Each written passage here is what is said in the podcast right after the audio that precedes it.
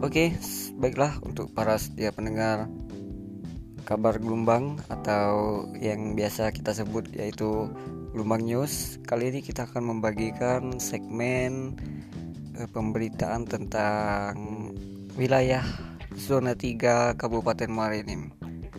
Baiklah untuk para pendengar setia Anchor Gelombang News, mari kita saksikan tentang pemberitaan wilayah zona 3 Kabupaten Marinim. thank you